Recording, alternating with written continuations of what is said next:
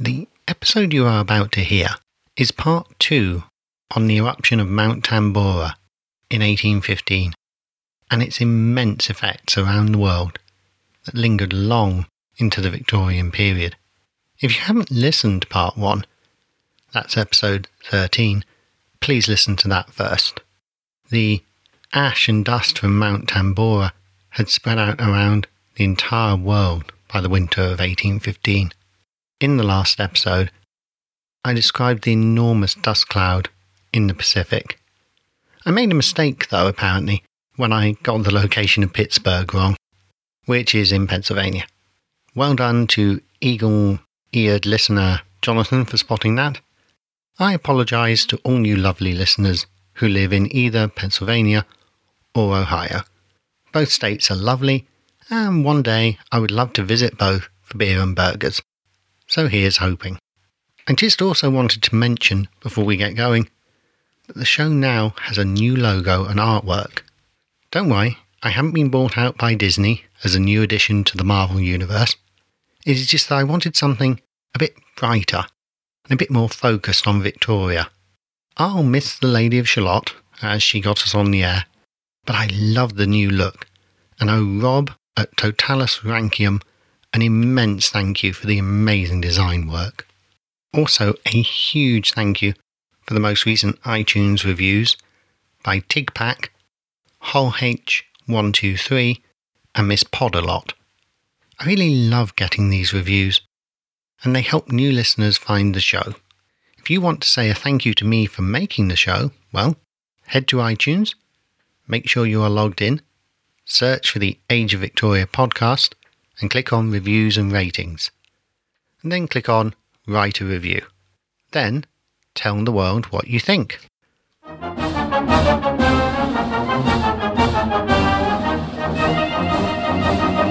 Welcome to the Age of Victoria podcast. I'm your host, Chris Fernandez Packham. Thanks for tuning in. If you enjoyed today's show, take a minute to leave a review on iTunes and subscribe, or get in touch with me using email at ageofvictoriapodcast at gmail.com. Love to hear from you. On with the show. Quote, I had a dream, which was not all a dream.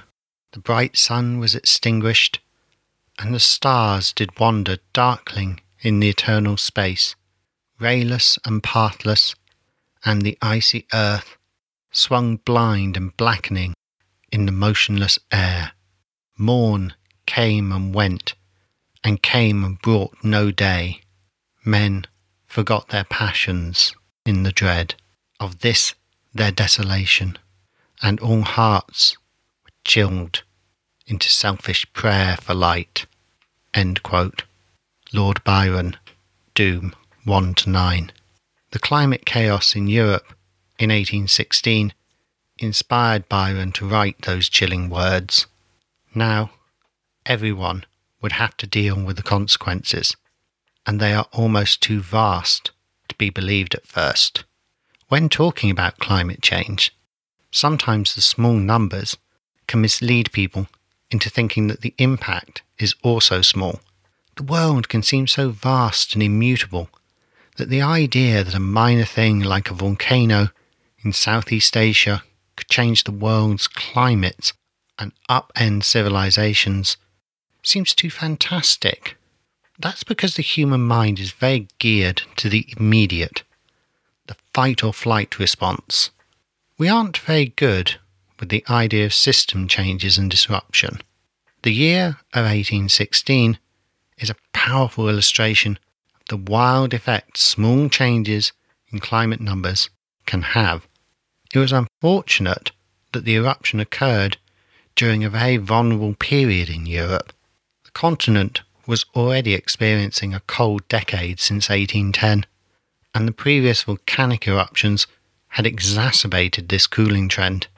If these eruptions were like putting too much gasoline or petrol on the barbecue, well, the massive Mount Tambora eruption was like having the Air Force drop napalm on it. The scale of the eruption was cataclysmic the release of aerosols disrupted the critical North Atlantic Oscillation and the jet stream, changing the weather in Europe immensely. One immediate impact was to strengthen the polar vortex. This is a common outcome of disruptions to the jet stream. Some listeners might recall in 2017 and 2018, North American temperatures plummeted as a result of just such a strengthening of the polar vortex caused by disruptions of the jet stream. Likewise, a weakened jet stream has been responsible for the incredible hot summer in Europe and the UK in 2018. The models of how changes to the jet stream affect weather are well established, and you can see it both in the 1815 16 event and the more recent polar vortex events caused by climate change. Now, you might be jumping up and down in your seat saying, Come on, how do we know what a volcano did to temperatures? Well, in the first place, we are really, really lucky that weather observation was a great passion in the 18th and 19th centuries. Thomas Jefferson was an obsessive observer of weather, even taking observations on the 4th of July 1776, a time when he was rather busy. The Royal Navy kept meticulous air and sea temperature records, along with notes on the weather and cloud formations. Even during battle, no interruption to recording was permitted, and their study of the trade winds and climate theory intensified throughout the 19th century. Many, many Americans, people like Timothy Dwight, and many Europeans across the continent religiously recorded temperatures and weather patterns. Ironically, there was an ongoing debate in New England about whether the climate was warming up and whether deforestation was to blame.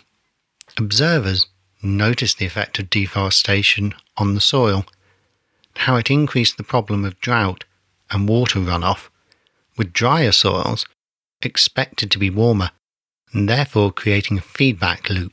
The basics of climate change were being understood in the early 19th century, but a lot of the links and main causes were still unknown. The jet stream wouldn't even be discovered until after World War II. Modern scientists have measured the aerosol remnants of the eruption in ice core samples and lake sediments. They have also recorded the plummeting temperatures in the tree ring growth records. As solar dimming went into effect around the world in 1815, land and then sea temperatures dropped. Sunsets became increasingly red or orange and strange, enough to show up in analysis of artwork of the period. People became fearful of portents. There is even a popular supposition that the eruption might have influenced the weather the day and the night before the Battle of Waterloo, destroying Napoleon's last fading hope of victory. Now, before we look into events on the ground, we need to have a quick think about famine. There's a fairly fashionable view that famines are only caused by political mismanagement or bad economic decisions. And there is always really enough food to feed people. It is just that bad economics means people can't afford the higher prices of food in times of scarcity. What you need to remember about this idea, which I'm not challenging, but I want to remind you is that it is mostly applicable to post industrial societies where human mismanagement is the trigger for most famines. In the pre industrial world and the Victorian era, absolute food supplies could be wiped out. Excessive rain, flooding, drought, volcanoes, plague, deforestation, desertification, and inundation from the sea could mean that absolute food levels declined precipitously. In Britain, the great struggle of the day in 1815 was dealing with the post Napoleonic War economy and the increasingly dysfunctional royal family. On a continent wrecked by war, a series of poor harvests had made the populations immensely war weary and fragile. Now, millions of soldiers were being discharged, and the civilian authorities would have to integrate them back into economies that badly needed rebuilding. This was difficult, as most of the ruling classes across Europe mostly had little to no interest in the welfare of the general population, provided overall economic wealth of nation territories was maintained. Free market economics was the ruling philosophy in Britain. The market would determine people's monetary worth. Most educated people thought government interference in the economy would always make things worse, and the aristocracy were habitually paternalistic at best, or callously indifferent at worst. Britain as a whole enjoyed a good harvest in the autumn of 1815. It was the calm before the storm. Winter in England seemed colder than usual. March 1816 saw some recovery with excessive rains. Then, as growing season of 1816 began, April saw snow showers, preventing travel in some places. Now, this delayed the growing season. Wasn't extreme. Scotland had a miserable freezing winter and lots of storms. Even in May, conditions didn't seem to improve in Scotland. Across Europe in May, snows fell. Farmland across the United Kingdom remained unproductive, and the weather threw great, great lashes of snow and sleet and rain at farmers. The Royal Cornwall Gazette raised concerns about farmers having to give up on some crops. Unfortunately, the government was led by the mediocre Lord Liverpool, with Lord Castlereagh periodically usurping his meagre authority. King George III descended further into blindness and irreversible madness, whilst the Prince Regent, the future George IV, became increasingly fat, extravagant, and despised. By March 1815, the prince had racked up personal debts of over one million £480,600, a sum of money that was simply mind boggling at the time.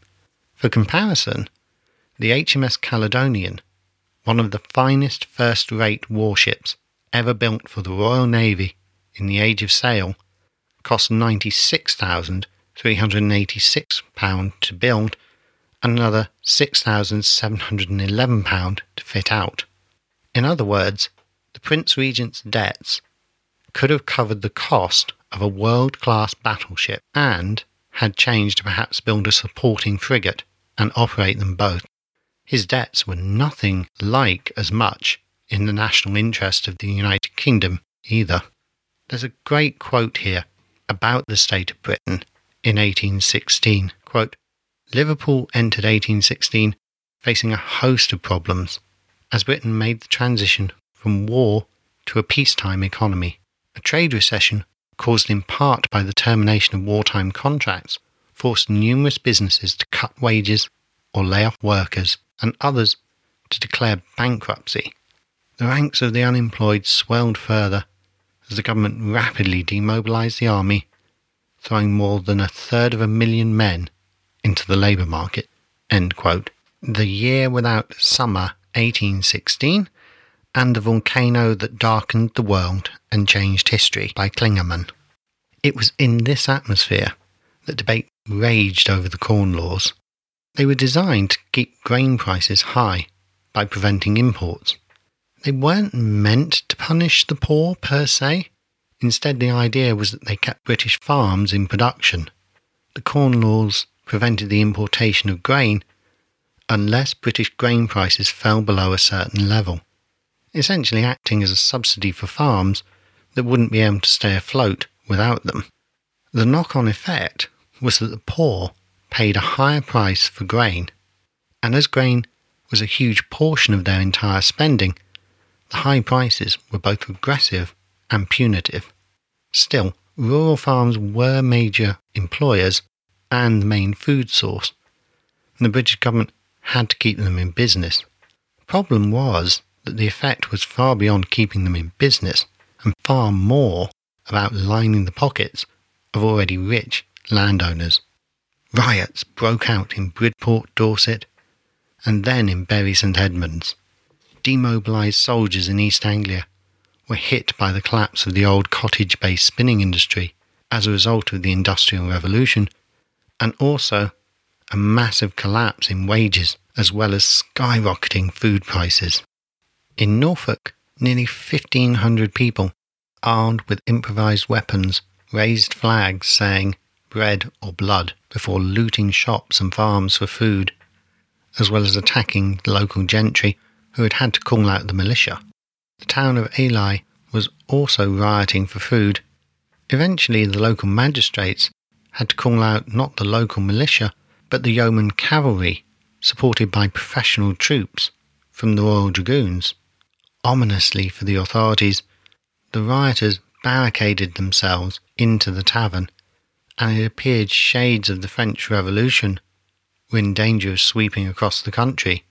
The troops had to storm the tavern, killing one rioter. Eighty were arrested and five were hanged. Onto this dangerous situation of desperate hunger, unemployment, and wage collapse, the government response days before the Bridport riot was to vote to spend tens of thousands of pounds on wedding gifts to the Prince Regent's daughter, Charlotte. One landowner spoke for many of the ruling class when he grumbled, quote, The main root of evil is in the taxes.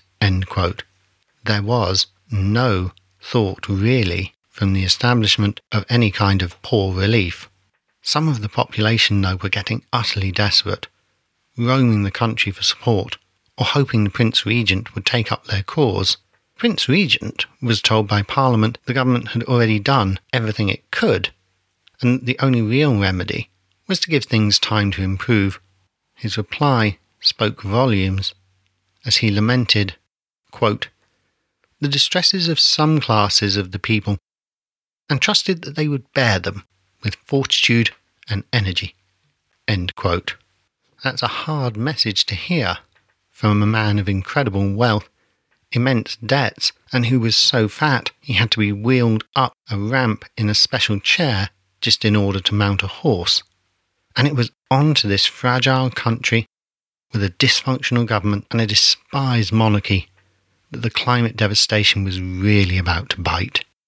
As wet, cold spring turned into wet, cold summer, even by English standards, some of the press began to worry about the next harvest. They couldn't know it, but wild swings were occurring within the jet stream, causing mass climate destabilization across Europe and North America. It rained almost daily, and even in mid July, storms brought more rain and hail, and even total darkness in parts of Scotland. Some of the smarter economists, like Thomas Malthus or David Ricardo, knew that the situation was teetering on the brink of disaster throughout the United Kingdom, but they couldn't think of any real alternatives to the laissez faire, hands off approach of the government. By the end of July, the Anglican Church was officially praying to God for relief from the weather. Rain, hail, landslides, and flooding continued to ruin crops across the entire of the British mainland and Europe. Shockingly to many English tourists, they found the situation in Europe was even worse than in the United Kingdom.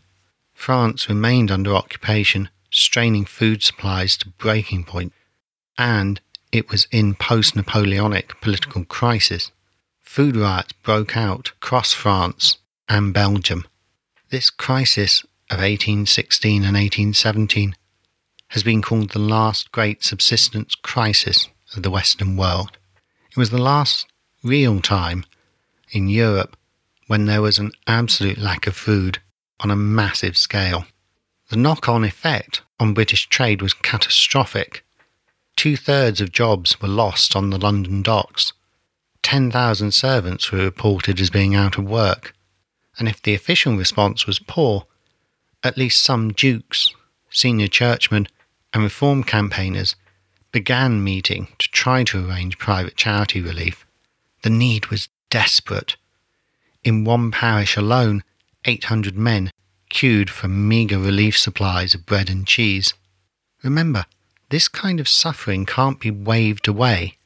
A person whose farm has been devastated and perhaps whose employer, a tenant farmer, has left him unemployed, had nowhere to turn. The situation for the casual labourers was even worse. There were thousands in this situation. Eventually, hunger and starvation will override any kind of obedience to law. Imagine you were a magistrate and you tell a man who is watching his family starving to death in front of him that it is fine because it would be immoral for the government to interfere with the economy or for him to steal money or property or food from the rich aristocrat who is spending it on wine and lace. That's not how humans work. Eventually, there comes a snapping point. It had happened in France, in the French Revolution, and Britain seemed to teeter on the brink. Now let's step back and ask why the ruling class responded this way to the crisis. Leaving aside the moral consideration of what kind of person would let people starve to death if they could help stop it, especially with little real impact on themselves, look instead at the incredible short sightedness of it. What is it that made the ruling class in Britain so secure in the idea that they could continue as things were? I think a lot of it comes down to the importance society of the time placed on hierarchy, the rigid worldview that had been internalized at all social levels. The British establishment worldview couldn't flex to view poverty as anything but a moral failure, rather than as a result of massive structural inequalities and devastating climate change. At the end of August, more snow was added to the misery of the almost constant rains sweeping mainland Britain. Even the normally chirpy establishment newspaper, The Times, began to allow hints that all was not well, but still maintained the line that the wheat harvest had been bountiful. And this was either deluded or dishonest, fake news of the highest order. The government duly attempted a cover up by suppressing reports into crop yields and conditions as they were so alarming. Crop after crop was lost, and any hope of a good late harvest evaporated. Canterbury alone suffered economic losses of around £70,000. The philosopher James Mill wrote to the economist Ricardo, quote, The corn here is absolutely green, nothing whatsoever in the ear, and a perfect continuance of rain and cold. There must now be of necessity a very deficient crop and very high prices, and these, with an unexampled scarcity of work, will produce a degree of misery the thought of which makes the flesh creep on one's bones. One third of the people must die, and it would be a blessing to take them into the streets and highways and cut their throats, as we do with pigs. It wasn't just the British mainland, though, that was affected. Ireland also suffered terribly. The effects of Mount Tambora were beginning to be felt in Ireland as early as January 1816, when ferocious storms wrecked the Seahorse transport ship in Tramore Bay, killing 363 people, and tragically, agriculturally fragile Ireland was hit with devastating force. I do want to emphasize that when I'm talking about Ireland now, I'm giving you a really brief skim of the surface. Ireland has a long and complicated history, and 19th century Irish society, geography, and economics were incredibly complicated and are often far too much the subject of historical stereotyping or romanticising about a huge subject. In 1815, around 80% of the rural population of Ireland were incredibly poor, tenant farmers and labourers who, even in the best years, hovered over the brink of ruin. Marginal farms had been brought into production by richer members of the tenant farmer class and the Anglo Irish gentry during the boom times of the Napoleonic Wars, which had now turned to bust. Almost all of Ireland was dependent on land wealth in some form, whether rich or poor. Almost everything came back to land. The gentry owned it and took out huge loans on it, whilst providing jobs and local spending. The middle class did the day to day tenant farming, and the great mass of the population did the labouring. Vast gulf existed as the Anglo Irish landowners often only spoke English, whilst the main of the population spoke Irish. Each feared and hated the other to a degree. But I do want to remind you not to read back from the Great Famine of 1845, also known as the Irish Potato Famine or the Great Dying, and this event. They were two very different events with very different causes. The Irish potato famine hit an already fragile society on its main crop, which had come to be over relied on by the very poorest of the population, whereas the famine of 1816 hit the entire of Europe across every kind of plant and animal farming, hitting all classes. In normal times, Ireland was prosperous agriculturally and didn't have an unusual history of famines compared to the rest of Europe. The effect of the Great Famine sometimes distorts the history of Ireland and makes it easy to assume that the whole history of Ireland was one of poverty and starvation. It wasn't, and Ireland was regarded in many ways as agriculturally rich. The reliance on the potato meant that populations in Ireland had increased rapidly by 1816, yet society rested on a fragile base. The land, even in good years, could only just support the growing population, as land became increasingly subdivided between growing families. As new generations inherited the land, it was split up between them, leading to more people on smaller and smaller areas. Now, the potato allowed a family to live on a small area of land, but it focused their diet on potatoes, cows, chickens, and pigs. This increased reliance on the potato even more at the bottom of society and stored up trouble for the future. But it wasn't the primary cause of the famine in 1816. The massive population kept wages low as well. As America became more prosperous, Ireland exported less to the United States, leaving it achingly dependent on trade with mainland Britain the recent Act of Union hadn't helped Ireland either. When Ireland became part of the United Kingdom, the Irish Parliament was eventually abolished, and Irish MPs were granted seats in the Westminster Parliament. While some in Ireland were initially excited about this, since it gave them access to the ruling parliament of one of the most powerful nations in the world, it had some huge drawbacks. Firstly, Irish MPs were hugely outnumbered, so although they could now raise Irish issues on a larger stage, they had less voting power to make changes. Secondly, the Irish were seen as culturally and socially distinct, so they couldn't operate the power and patronage back channels to circumvent these problems, like the English MPs. Thirdly, it meant that local understanding and connections to government were lost.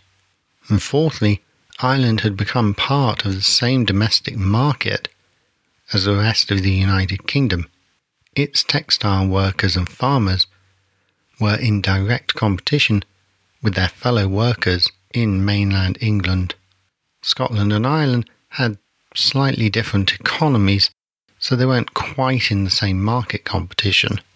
But parts of Ireland did have an industrialising urban base similar to England, but it couldn't easily compete with the established large scale mills in the north of England. There were also substantial numbers of Irish cottage based weavers who were facing the same problems as their English cottage based weaver counterparts. Also, please put to one side the idea that Ireland was overpopulated. The idea of overpopulation is a difficult one. It isn't a case of having too many people or too many babies. It depends greatly on how much food can be produced, energy needs of the people, and the wider economy.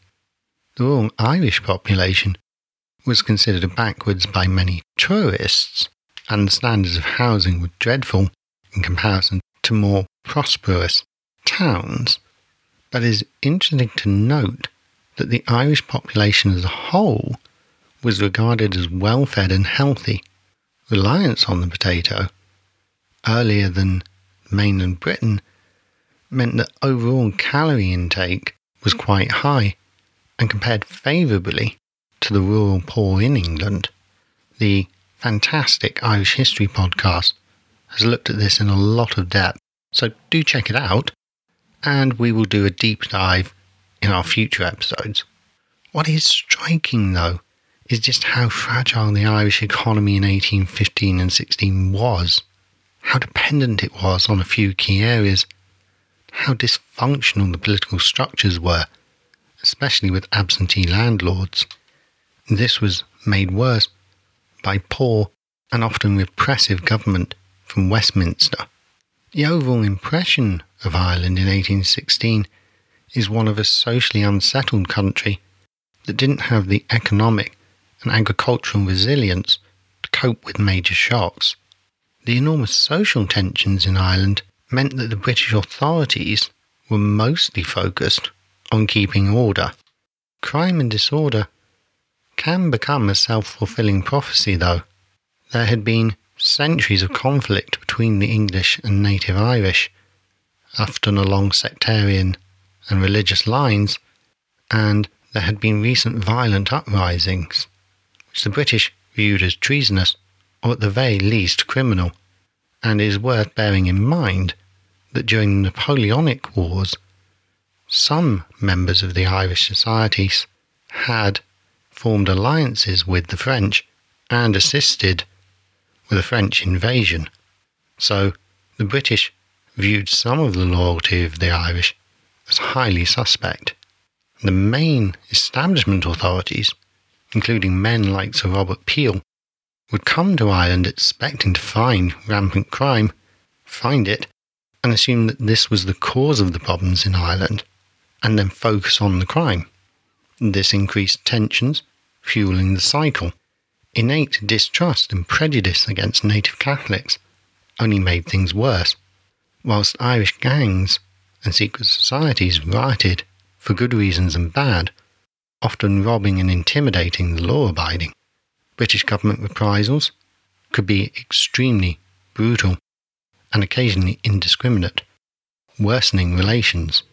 The British monarchy was in an especially difficult position when it came to Catholic Ireland. The four Georges and William IV, all from the House of Hanover, the claim of the Hanoverians to the English throne was based on the explicit claim to be Protestant monarchs, not Catholics. It was linked to the claim that the only other royal house that could have claimed the English throne, the House of Stuart, could not legitimately do so because it was Catholic. That might sound trivial to us, but it had huge implications. If the Hanoverians, for instance, supported Catholic rights or emancipation in Ireland, they were undermining effectively their own claims to the right of the English and Scottish thrones. After all, if Catholics were entitled to equal treatment and freedoms, then surely there was no basis for the House of Stuart not to have retained the throne, and then that would make them the ruling house. This was a real bind for the conservative upper classes, including men like Sir Robert Peel. And in Ireland, men like Sir Robert were often too detached from the reality on the ground as it affected the bulk of the rural Irish population. The rain was decimating crops with over 143 days of rain in a row, totaling 31 inches. The nationalist Daniel O'Connell was horrified at the conditions, and even members of the gentry were facing ruin the climate disruption triggered one of the great demographic earthquakes in history. Irish people who could began the first major emigration to the United States, but also to the cheaper Canada. Now, to Peel's annoyance, it was the richer Protestants who left. He would have preferred it to have been from the mass of the southern rural poor, ease the pressure on food supplies. He had a hope that it would reduce the death rates. He had no idea of the terrible situation in the United States, nor did the emigrants. Sadly for many of them, fleeing didn't bring them to safety. Supplies would sometimes run out on the voyage to America, and many destitute people who did finally reach New Jersey or Philadelphia starved to death in the streets. Poorest of the population could often only afford the cheap tickets to Liverpool, and the mass emigration of the Irish to the British mainland caused immense tensions as they almost inevitably ended up as labourers in competition for already scarce jobs.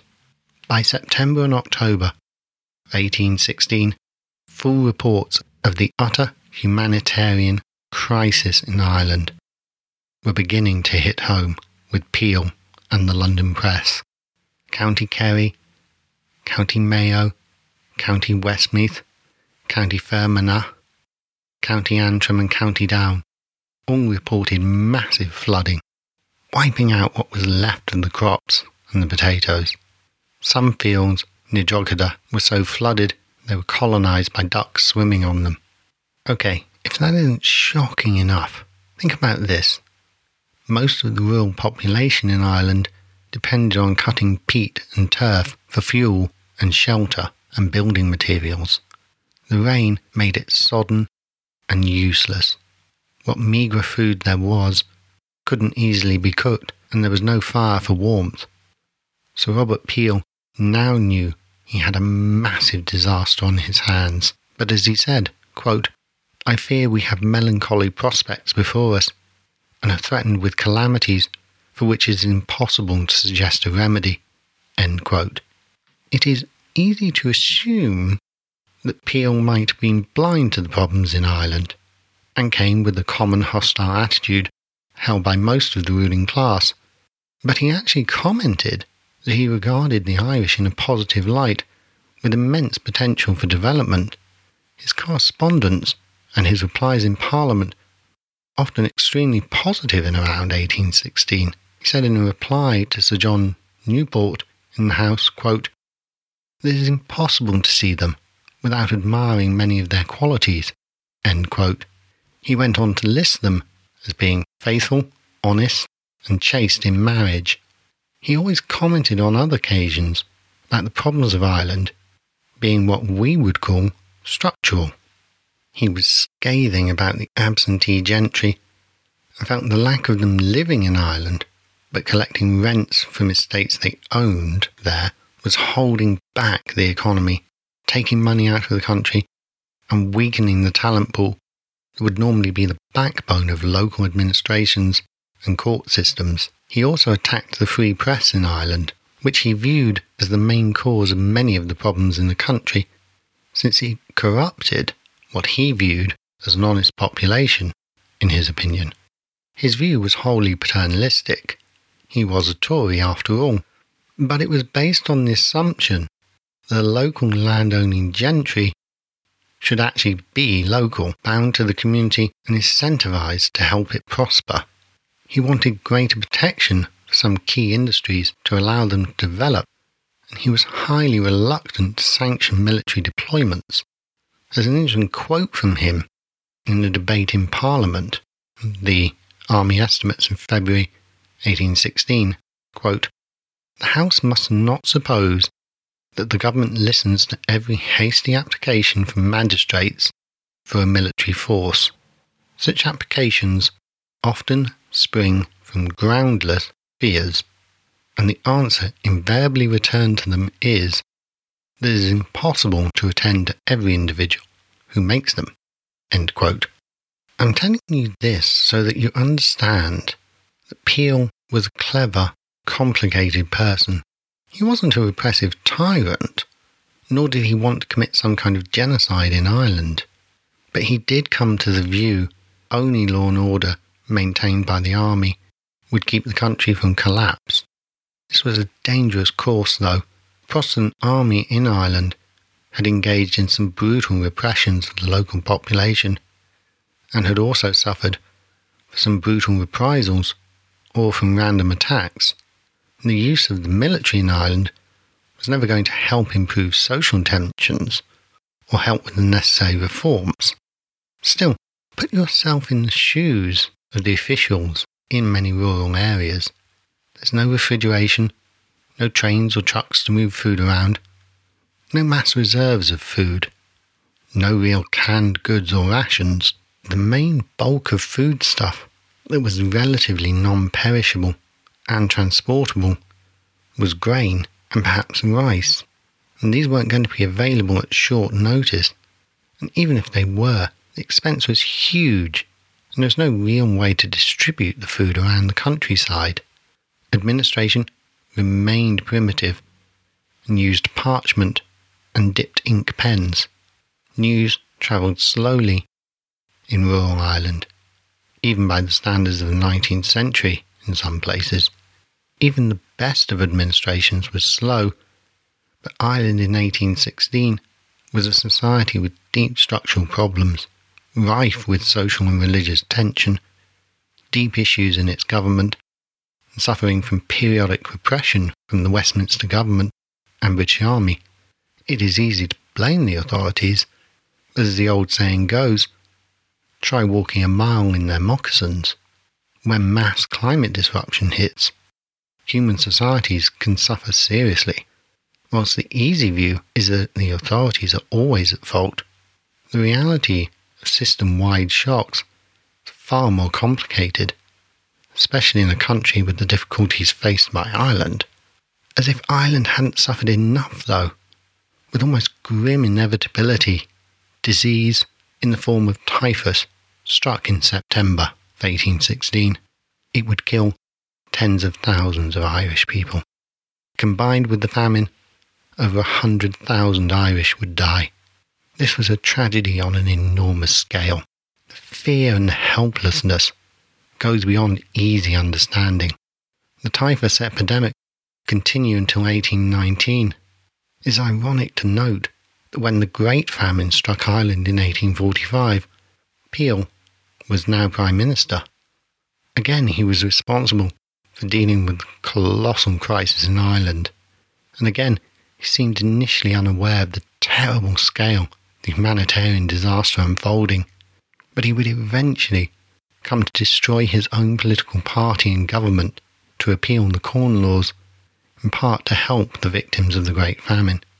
In October, northern England was again hit with ferocious floods.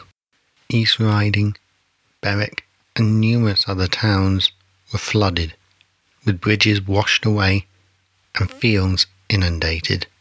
Labour was so cheap by now, farmers could take their pick of workers, but with no crops to harvest, there were no jobs.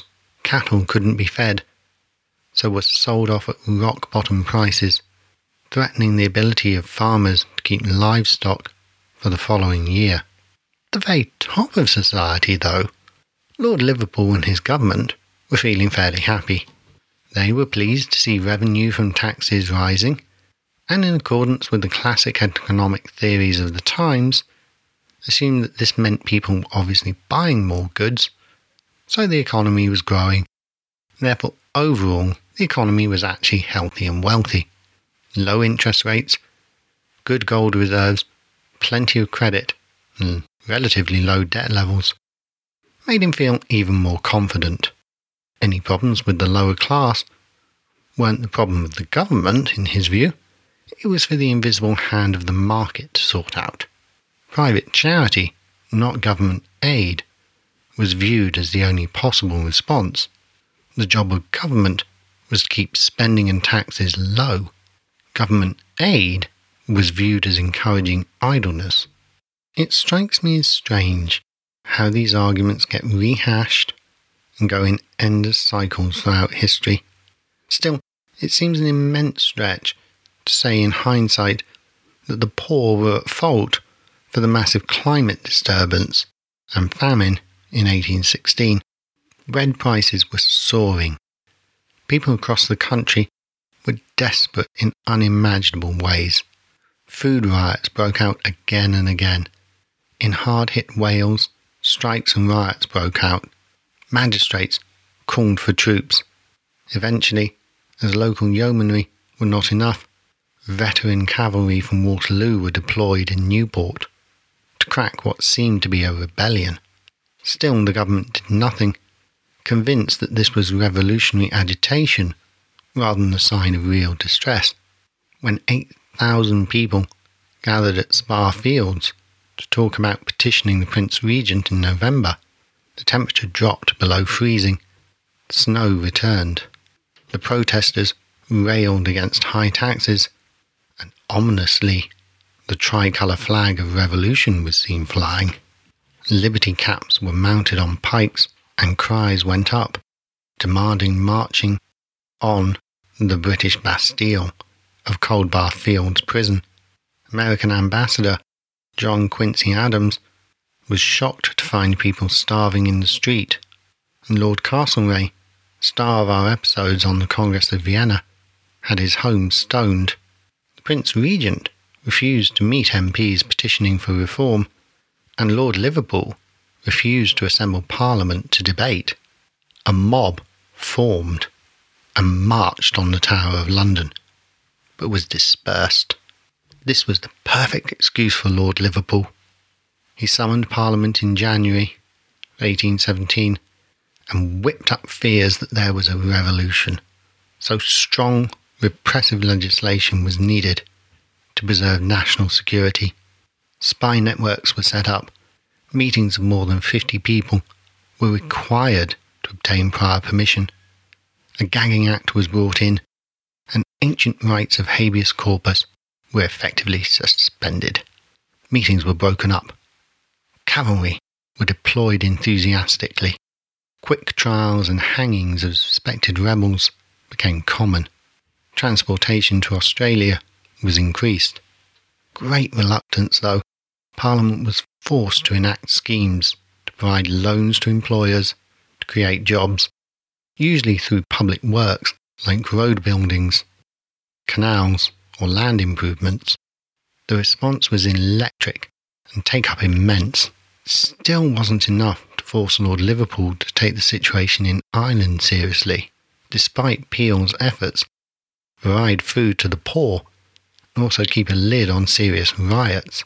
Peel's attempts to import grain failed miserably, so he finally tired of waiting on Lord Liverpool. He set up his own distribution system, run by five Protestants, two Quakers, and a Catholic. This was shockingly radical for the time, especially from a Tory, and he created a small scale financial fund based on the same model as the British schemes. It remained a drop in the ocean, though, especially against the background of mutual hostility and establishment prejudice.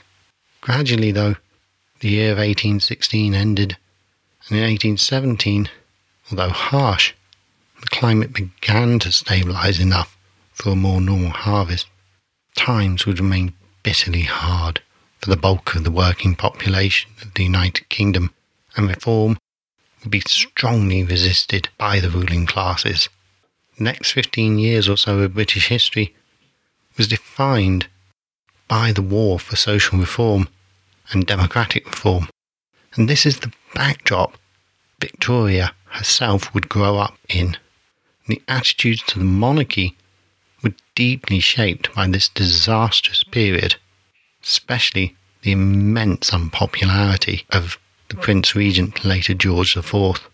Without Victoria, and more especially without the brilliance of Prince Albert, it is likely the damage to the monarchy done in this period would never have been repaired, and perhaps Britain would have joined the continent in the year of revolutions in 1848. Join me next time where we turn our attention across the Atlantic and discover that in America there was no escape from the icy grip of the year without summer. Okay, thanks for listening today. I'm now going to get busy on the next show. Don't forget to take a minute to subscribe or leave a review on iTunes or get in touch with me via email at Age of Victoria podcast at gmail.com. Catch me on Twitter at Age of Victoria or via Facebook if you've got any questions or if you just want to chat. Goodbye, and I bid you adieu until next time.